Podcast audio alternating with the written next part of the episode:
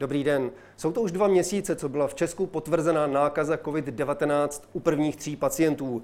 A zatím počty uzdravených rostou rychleji než nakažených a v zemi se začínají uvolňovat přísná opatření. Jsou kroky vlády, která se snažila a snaží populaci co nejvíce před nákazou ochránit, správné? A je strach z nákazy horší než koronavir samotný? A jak se české zdravotnictví vypořádá s koncem leteckého mostu s Čínou? Vítejte u pondělního Epicentra, já jsem Bohuslav Štěpánek.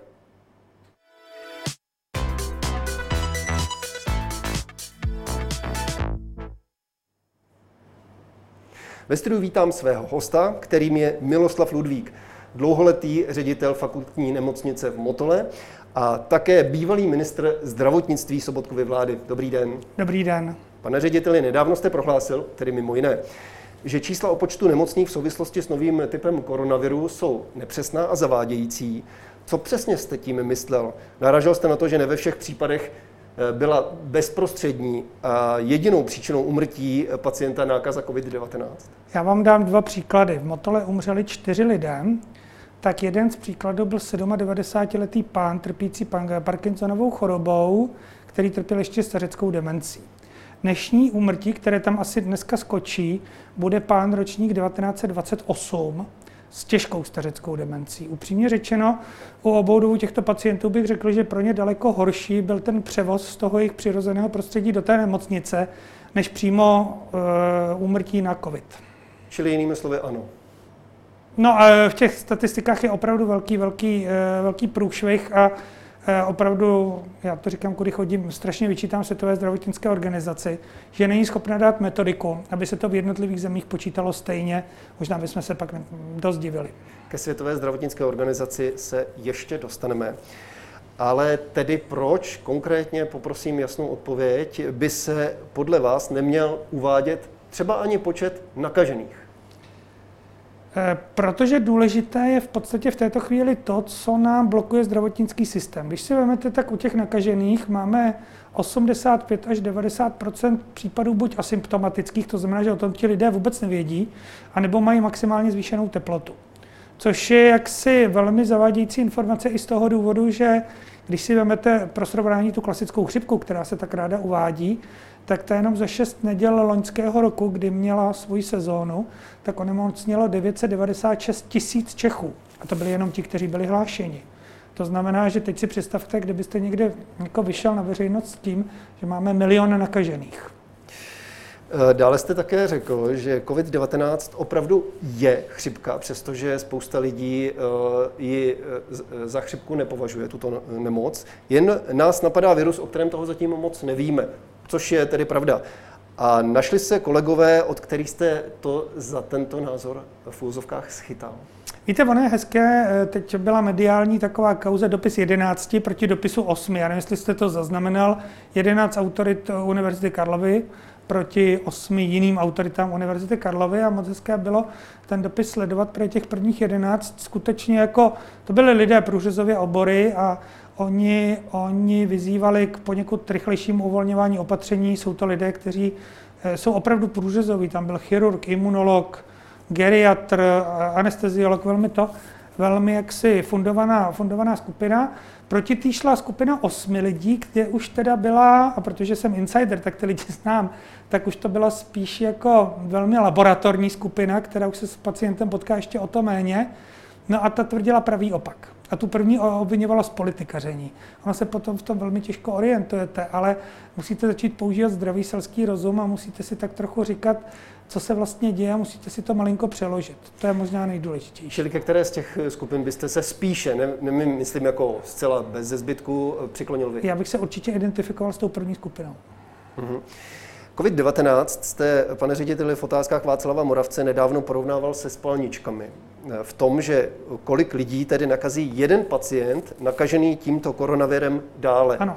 Je tedy tento koronavir méně nebezpečný než spalničky v tomhle ohledu? No to je, protože koronavirus má to R0, což už dneska všichni jsme odborníci, víme, co je to R0, tak má 3,9 a někdy se uvádí 5,5. Musíme být korektní, bereme to číslo 5,5. Ovšem spalničky mají to horní číslo 18. To znamená, že jsou v podstatě zhruba 3x infekčnější, než je koronavirus. A paradoxně, I se spalničkama je spojená karanténa, i se spalničkama je spojeno to, že když se někdy spalničky objeví, tak tam se opravdu, mně se to stalo loni v nemocnici, kde nám jedny spalničky zlikvidovaly celý urgentní příjem, protože jsme museli ty lidi poslat do karantény. Takže v podstatě dělalo se to samé, akorát, že ta opatření nebyla tak masivní. Čili něco na tom vtipu, ve kterém se potká virus běžné chřipky s koronavirem COVID-19. Chřipka říká, já zabiju méně lidí a COVID-19 odpoví, ale já mám lepší marketing? Ne, více lidí a COVID říká, já mám lepší marketing. Ano, to je úplně přesné. Více lidí. Navíc je k tomu ještě trošku možná, je s tím spojeno to, že spousta lidí i v Evropě vůbec neví, jak třeba funguje východoasijské zdravotnictví, protože tam nikdy nebyli. A spousta lidí si vůbec neuvědomuje, že když jste viděl ty dramatické záběry z Číny, kde stavěli ty polní nemocnice, tempem asi za 14 dní nemocnici, tak to je z toho důvodu, že Číňani a vůbec, jak se týká se to i Korejců nebo Vietnamců, oni nemají ambulantní terén. Oni prostě nemají to, co známe my, praktického lékaře v terénu, ambulantního specialistu v terénu. Oni mají jenom nemocnice. Tam, když máte záděru, jdete do nemocnice. Takže oni prostě všechny pacienty z COVID-19, které by v Evropě normálně řešil praktický lékař, řešili v nemocnici. Nicméně v tom, že máme nákazu pod kontrolou, s vládou souhlasíte. Ano. To jste uvedl. Je epidemie v Česku už pomalu za námi? Na to se bude velmi obtížně odpovídat. Nicméně pravdou je, že ta epidemie tady může být v jedné vlně, ve dvou vlnách, v pěti vlnách. A v podstatě totiž jedinou ochranu, kterou dneska máme, která umí ten virus zastavit, je naše vlastní imunita. A dokud tu naši vlastní imunitu nebudeme mít nastartovánu, tak ten virus tady s náma prostě bude pořád dál. Jako ostatně mraky jiných virů. Teď už to vypadá, že všechno opadává a pomalu se budeme vracet do normálu. Pojďme si teď ve zkratce probrat, jak vláda postupuje s rozvolňováním těch nastavených opatření. Poprosím vás vždy stručně o váš názor, zda souhlasíte nebo to vidíte jinak. Je to pár vybraných opatření. Už 9. dubna, tady těsně před Velikonocemi, vláda umožnila lidem návrat do hobby marketů. Bylo to správně, či byste něco v tom udělali jinak? Bylo to správně, já bych byl možná rychlejší. 20. dubna se přidaly některé farmářské trhy, autobazary nebo svatby do 10 osob. Já vám u všech těch opatření budu říkat, že bych byl radikálnější a byl bych i rychlejší. Čili, když se podíváme na další přehled, no, určitě. 27. dubna knihovny, zoo, ale i posilovny a fitka bez zázemí, kromě toho také provozovny do 2,5 tisíce metrů čtverečných, ano. Mimo nákupní centra. I tady byste byl vstřícný. 11. května se přidají všechny provozovny v nákupních ano. centrech, ale i zahrádky hospod a restaurací, kadeřnictví, a v počtu nejvýše 100 osob i do kin, divadel nebo na jiné kulturní akce. Pořád se bavíme o tom tedy, že nebudou velké letní festivaly. To už vláda před několika dny. K tomu bych vám potom určitě něco rád řekl. Dobře, prosím. Já bych totiž, kdyby bylo teda po mém, nebo kdybych mohl říct svůj názor, já bych určitě třeba od 18. května vyslal všechny děti zpátky do školy. Bez ohledu na ročníky, vyslal bych je do školy. Samozřejmě je tam ta námitka, že ten virus je nebezpečnější pro starší populaci. Ona není přesná. On není nebezpečný pro starší populaci, on je nebezpečný pro starší nemocnou populaci. Protože znáte 75-níky, kteří běhají Ironmana nebo jezdí na kole 100 km denně nebo kolik, takže pro ty teda určitě nebezpečný není. Ovšem objevila se jako fatální případ nebo fatální příčina smrti u lidí daleko mladších, kolem 30-40 let. Jo, ale tam se vždycky ukazuje, že tam byl nějaký problém s imunitou nebo s nějakou neobjevenou, jak říkáme ve zdravotnictví, polymorbiditou, čili jako si kombinovanými nemocemi. Čili já bych od 18. vyslal všechny děti do školy a já naopak teda od vlády, já bych naopak povolil všechny ty velké letní festivaly. A to se asi budeme už dostávat k vašemu názoru na promoření, nebo jak se spíše dnes říká imunizaci. Mělo se k ní už dříve přistoupit místo některých tvrdých opatření? To asi koresponduje s tím, co naznačujete.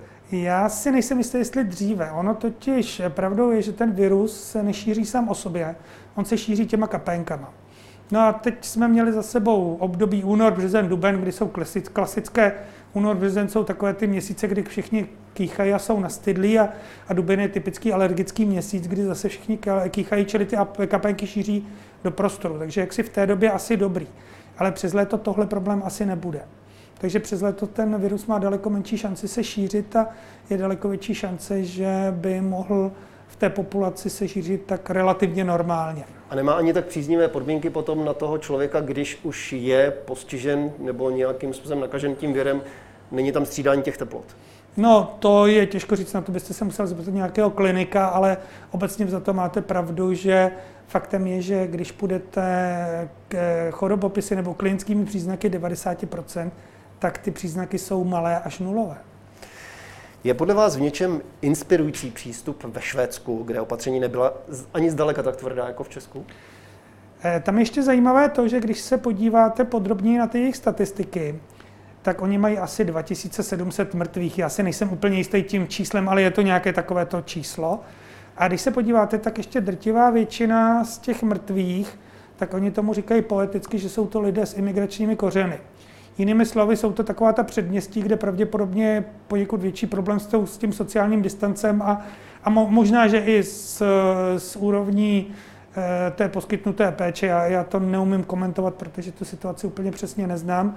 Čili zdá se, že Švédové to opravdu zvládli.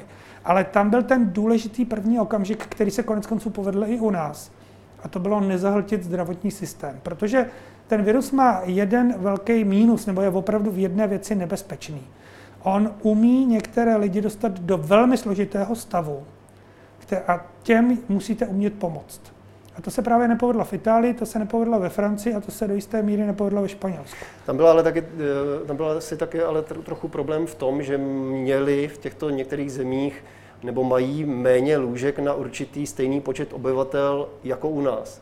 No, lůžek plus třeba těch lůžek úplně ten nejintenzivnější péče. To máte možná pravdu, na druhou stranu se vždycky zeptám, když byl problém v Bergamu, proč nebyl problém v Římě? Proč nebyl problém ve Florencii? Proč nebyl problém v Boloni? Nebo tam bylo, myslím, tam to bylo jen tak akorát. Jo. Vlastně trošku si myslím, že i v Itálii byl problém, že neuměli realokovat ty pacienty. Jo. My přece jenom v České republice máme ten systém takové té kaskády. Jedna nemocnice se naplní, pacienti se přelijou do druhé a takhle. My jsme schopni to rozprostřít po celé České republice. A já si říkám, proč se to samé nepovedlo v Itálii. A dokonce i Francouzi měli stejný problém, protože oni mají, když se podíváte na tu jejich mapu, tak mají velmi nakažené regiony, mají nenakažené regiony. No a pak to byla ta scéna, kdy vlastně měli přivážet k nám nějaké pacienty, pak najednou zjistili, že mají někde na jihu Francie volné kapacity a přesunuli je tam. Zmínili jsme Švédsko, pojďme úplně na jinou oblast zeměkoule, Tchaj-wan. Tam je určitě situace jiná, jednak v tom, že už měli s podobným problémem zkušenosti, tedy se SARS před několika lety, ale přestože vláda nebo tamní autority nepřijaly ta nejtvrdší opatření jako u nás, tak to zvládli v tom, že ten počet úmrtí hlavně v té nejvyšší vlně nebyl zdaleka tak vysoký. Čím to tam mohlo být? Pojďme si říci, že zaprvé Tchaj-wan je ostrov. Čili upřímně řečeno dá se lépe kontrolovat, než třeba v případě jiných zemí, ten pohyb dovnitř a ven. A za druhé, pokud Tchaj-wan velmi rychle reagoval na to, že zastavil lety z Wuhanu. To znamená, že oni už na začátku jako věděli pravděpodobně, odkud asi ta nákaza jde, nebo kterým směrem. A nedělali si iluze o pravdomluvnosti čínských orgánů a o tom, že budou vždy od začátku zveřejňovat úplné informace. To já tak úplně na tohle neumím odpovědět, protože tak jako tu situaci neznám, ale pravdou je, že my v Evropě jsme totiž nezažili ani SARS, ani MERS. A to bylo něco úplně jiného, než je COVID, protože tam jsme mluvili o 10, v jednom případě dokonce 30% úmrtnosti. Jo. Si představte, že by umíral každý třetí. To už by bylo opravdu průšvih. Takže oni byli na to, jako oni z toho byli hodně vystresovaní, hodně vytrénovaní. A tenkrát, pokud si pamatuju, to nejvíc odnesl Hongkong a hned za ním byl Tchaj-wan. Takže oni byli opravdu připraveni a myslím si, že my už dneska jsme taky.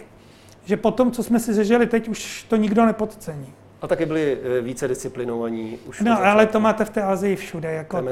To je mentalitou a je úplně jedno, jestli je to režim takový nebo onaký, protože je to stejný v Japonsku, v Jižní Koreji, ve Vietnamu, v Číně. Je to úplně to samé. Hrozí podle vás za několik měsíců druhá a později i další vlny pandemie? No, to je otázka, kterou já dávám epidemiologům a vždycky jim říkám výborně, tak jako někdy chřipková sezóna podle počasí. Jo. Když bude teplý podzim, přijde někdy v prosinci nebo možná v lednu, když bude neteplý podzim, tak možná přijde dříve, ale v podstatě opravdu chřipka je schopná nakazit v relativně krátké době 1–2 měsíců, tuším 10% populace dospělých, asi 5% populace dětí. Takže v České republice mluvíme klidně o 1 milionu lidí, bez problému, v relativně krátké době. Teď mi řekněte, jak mezi nimi budeme hledat ty covidy. Protože to má úplně stejné klinické příznaky, úplně stejné symptomy a jako nemáme kapacitu, abychom mohli PCR testy dělat 1 milionu lidí za 6 neděl. Jo. Takže na tohle teda bych docela rád slyšel od epidemiologů odpověď. Co si slibujete od vakcíny proti nemoci COVID-19, kterou vyvíjí Státní zdravotní ústav s dalšími institucemi? Věříte kolegům, nebo vás spíš překvapí, pokud uspějí v brzké době? Já si myslím, že pokud budeme v České republice úspěšní, tak mě to spíš překvapí, protože v této chvíli se hodně mluví o tom, že nejdál jsou Izraelci, Britové a Američané. A pravděpodobně i Číňané, protože ty mají asi k dispozici tu kulturu nejdýl. Takže vývoj vakcíny i vývoj léku je strašně složitá, drahá, nákladná záležitost, takže ale nechme se překvapit. Když jste zmínil ty Brity, samozřejmě víc než 100 týmů na celém světě vyvíjí různými cestami ty vakcíny. V Číně, ve Spojených státech, Británii, v Německu, ale právě ti Britové, k těm se ještě dostaneme. Nicméně, mluví se o tom, že každá vakcína vychází ze stávajícího nebo minulého viru, který ale většinou zmutuje a preparát se tak mine účinkem. Spousta lidí zpochybňuje například očkování proti běžné chřipce. Jak vy se díváte na tohle? Já jsem živoucí důkaz. Já jsem se nechal v posledních dvou letech 2krát očkovat proti chřipce, ani jednou jsem ji nedostal. Já si myslím, že to vychází trošku z nepochopení, protože ta vakcína, tak jak je připravována proti chřipce, tak je vždycky připravována na recept WHO, která odhadne na základě nějakých velmi složitých dat, který z těch chřipkových virů se na podzim pravděpodobně prožene populaci a na základě toho se dělá vakcína. To je něco úplně jiného než vakcína teď na ten covid, protože si řekněme na druhou stranu velmi upřímně, že na něco podobného je třeba HIV a na to do dneška vakcínu nemáme, čili ono představa, že se to připraví stejně rychle jako chřipková vakcína, je trošku iluzorní. Ono to bude daleko, daleko složitější. Mluví se o tom, že nebude ta vakcína proti koronaviru k dispozici dříve než za 18 měsíců, i když se spekuluje o její dostupnosti v pohotovostním použití už za rok. Americký prezident Donald Trump mluvil dokonce o dalším urychlení, ten projekt Operace Rychlost světla. Ne tedy rychlostí světla, že by byla které je v tom názvu amerického projektu, ale že by mohla být dostupná dokonce o 8 měsíců dříve, tedy za méně než rok. V britském Oxfordu, o kterém jste mluvil, nebo v Británii, jak jste zmiňoval, se dokonce s testováním své vakcíny na lidech začaly vědci zabývat už koncem dubna a pokud se osvědčí, chtějí zajistit její dostupnost na podzim. A já se teď ptám, může to podle vás pomoci proti následující vlně, nebo jestli ji to stihne předstihnout? To máte s těma spalničkama, protože oni se v té populaci sice šíří, ale ne tolik právě kvůli tomu, že buď jsme byli očkováni, anebo jsme se potkali s někým, kdo je měl a v našem těle se vytvořily protilátky. Takže, nebo druhý příklad, jediný virus, který se zatím, pokud vím, a teď se omlouvám, jestli se mýlím, ale podle toho, co já vím, tak jediný virus, který se zatím na této planetě podařilo doslova eradikovat, to znamená zničit, je virus pravých neštovic. A to se povedlo vlastně jenom díky očkování. Takže určitě očkování má smysl, všichni odpůrci očkování si v tuhle chvíli dají mokrý hadr na hlavu, protože bez něj to nepůjde a ono je to kombinace očkování a té přirozené imunity. A ve chvíli, kdy prostě docílíte ten podíl toho, kdo se s tou látkou nebo s tím virem potkal, ať už pomocí své imunity nebo pomocí očkování, docílí nějakou hranici, tak není virus, není problém. A zastáváte názor, že to, že tady nepropukl tak katastrofický scénář a že naše populace česká je odolnější vůči tomu koronaviru, může být způsobeno i tím, že tady bylo svého času povinné očkování proti TBC? No, ona to není jenom česká populace. Když se podíváte, tak Poláci mají dobré výsledky, Slováci mají výborné výsledky, Maďaři mají výborné výsledky a dokonce kolega Pavel Kolař, známý fyzioterapeut, který je v tom dopise těch 11, má teorii, že je to na východ od Rýna a na západ od Rýna.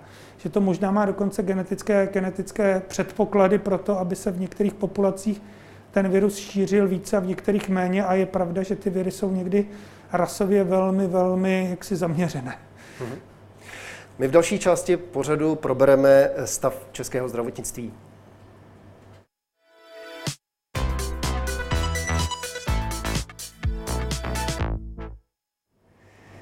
souvislosti se zdravotnictvím v době koronavirové jsou hodně skloňovaná také rizika kolem plánovaných vyšetření a zákroků, respektive kolem jejich odkládání. Existují tady nějaká rizika pro Čechy, pro pacienty?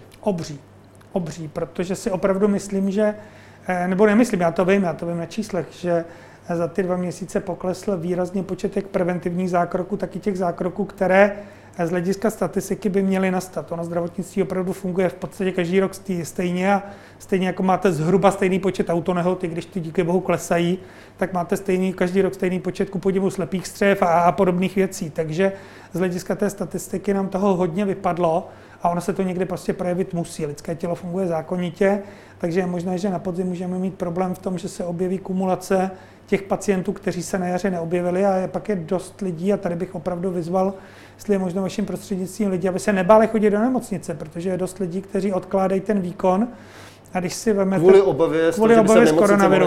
Přesně, a když říkám, v Motole máme 6300 zaměstnanců, z kterých to dostalo 12 lidí, z toho 10 mimo nemocnici, takže jako já bych řekl, že dneska nemocnice díky tomu, těm sadám opatření, které dělají, jsou daleko bezpečnější, ale prostě lidi se dneska bojí chodit do nemocnice a ono se to určitě projeví. Jak se ta hrozící epidemie odkládaných operací dá řešit? No problematicky. Jednou z těch možností je to, že lidé, a to je zajímavé, jsou méně nemocní přes prázdniny. Všechny nemocnice mají přes prázdniny opravdu volný režim, protože lidé o prázdninách nemarodí, tak možná část to by se dalo zachránit zvýšeným provozem přes prázdniny. Proti tomu ale samozřejmě stojí fakt, že ti lidé, co dělali v nemocnicích, si tu dovolenou vybrat musí a mají na ní nárok, protože byli v opravdu obřím zápřehu. Ale je to jedna z možností. No, druhá možnost už potom je natahovat ty výkony daleko přes obvyklý operační čas. Typicky, že nebudou operace do 3, ale třeba do 6 do večera, jenže to si potom vynaloží další, hlavně personální náklady. V jakém stavu podle vás obecně je české zdravotnictví a jak funguje v současné době koronaviru? Jsme skutečně v krizi teď? No já si naopak myslím, že české zdravotnictví se ukázalo jako jeden z evropských šampionů. Protože to, jakým způsobem jsme to brilantně zvládli, to, jak jsme dokázali vytvořit fakt obrovskou robustní kapacitu pro koronavirus, která nebyla ve finále ani potřeba, jak zafungovala naše organizace, tak se opravdu domnívám, že z tohoto pohledu si vyberte, jestli chcete marodit v Čechách nebo ve Velké Británii. Nicméně jste naznačil, že určité problémy se očekávat dají. Mluví se o brzkém nedostatku financí, nebo s čím podle vás se české zdravotnictví v brzké době bude potýkat? No výpadek příjmu zdravotního pojištění bude. Prostě bude daleko větší počet nezaměstnaných, firmy určitě nebudou zvyšovat platy, to znamená ty zdravotní odvody, které všichni odvádíme, takže nedostatek bude. Zatím to vláda vyřešila tím, že nalila více peněz do státních pojištěnců, což znamená do lidí, za které platí pojistné stát, což jsou typicky důchodci a děti do 18 let. A uvidíme, jestli to bude stačit, ale je fakt, že do budoucna ono to bude stačit v roce 20 a pravděpodobně v roce 21. Co bude v roce 22, nikdo neví. Dobře, ale ty vyšší platby za státní pojištěnce vynahradí tyto ztráty? Ano, to, co jsme počítali v asociaci nemocnic, tak přesně to, co premiér navrhl, to odpovídá. Jak už jsme tady naznačili, běžná péče se do českého zdravotnictví vrací jen pozvolna.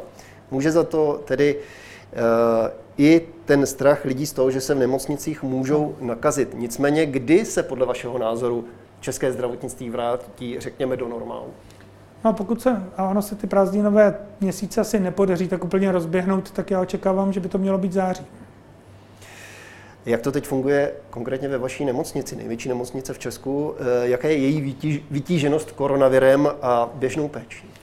No, my už jsme se dneska dostali na 90 operací. Náš normální výkon je 120-130 operací, takže jsme zhruba někde na 2/3, ale pořád je to málo.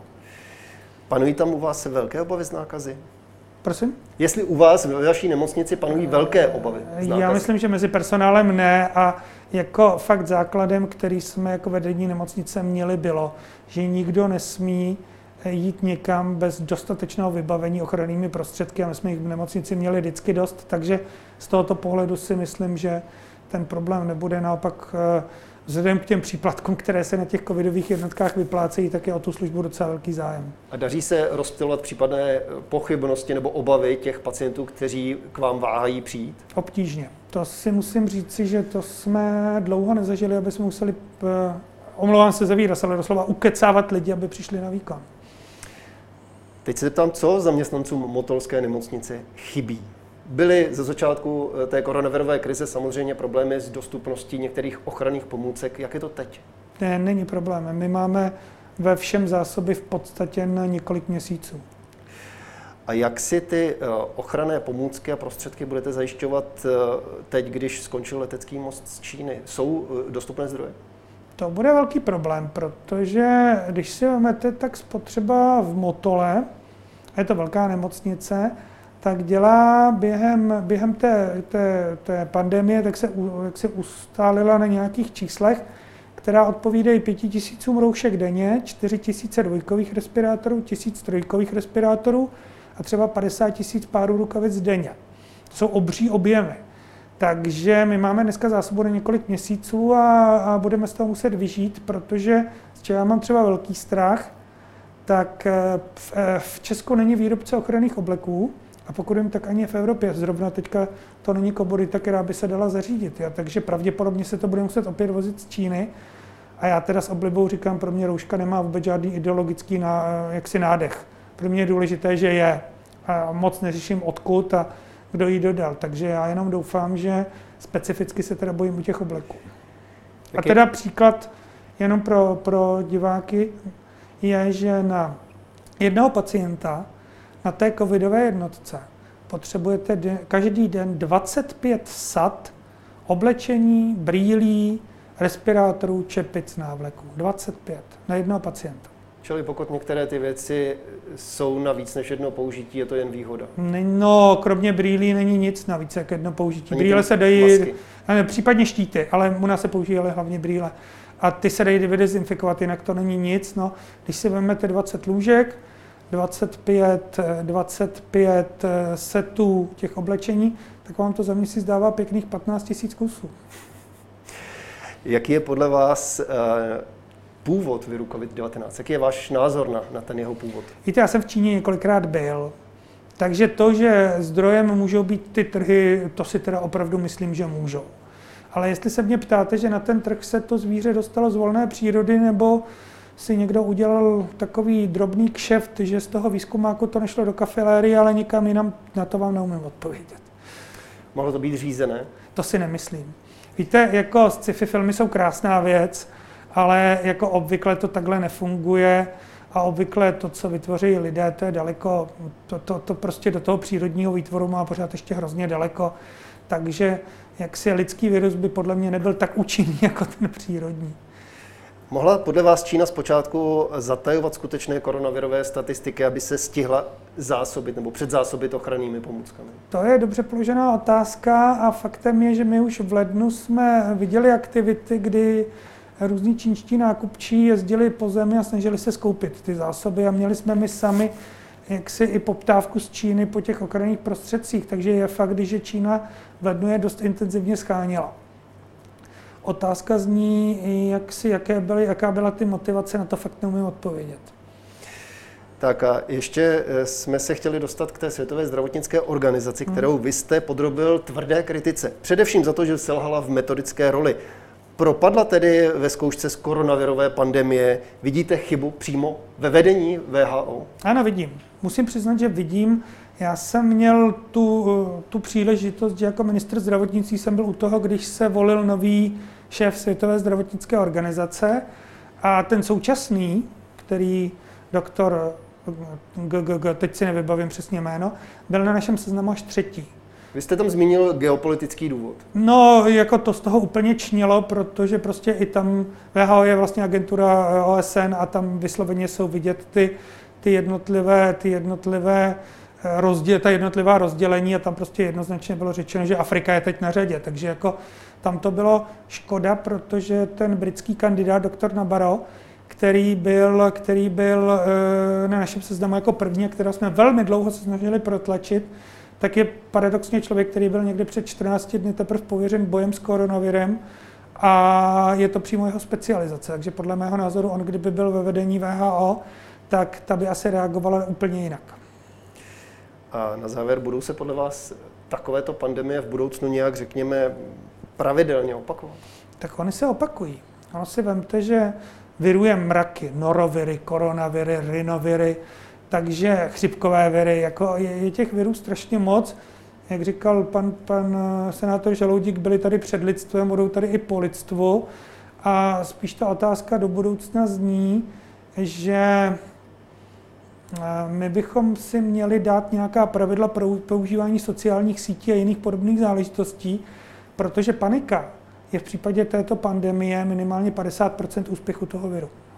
Vy jste naznačoval i v souvislosti s vedením WHO, že vlastně ta metodická role byla v něčem chyběla, v něčem konkrétním. Pořád je, když si vemete, tak třeba Britové opravdu uvádějí, dneska každého, kdo umře ve Velké Británii, tak v podstatě uvádí, že umřel na koronavirus.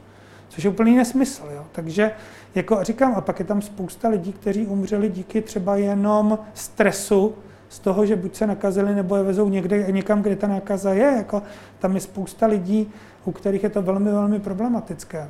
Čili měla Světová zdravotnická organizace dát nějakou metodiku? Ano, jak se budou počítat, přesně tak, aby se počítali ty mrtví v jednotlivých zemích a aby se ta opatření potom nějak logicky přepočítávala, protože si myslím, že ty ekonomické škody, ty budou daleko, daleko v nepoměru k tomu, co ten virus ve skutečnosti umí. Tolik ředitel Fakultní nemocnice v Motole Miloslav Ludvík. Jsme rádi, že jste přijal naše pozvání a nikdy na viděnou. Díky moc a nashledanou. A to bylo z dnešního Epicentra vše, milí diváci. Jeho záznam, stejně jako všechny předchozí díly, najdete na www.blesk.cz. A nezapomeňte, že Epicentrum vysíláme i zítra od 15 hodin. Nashledanou.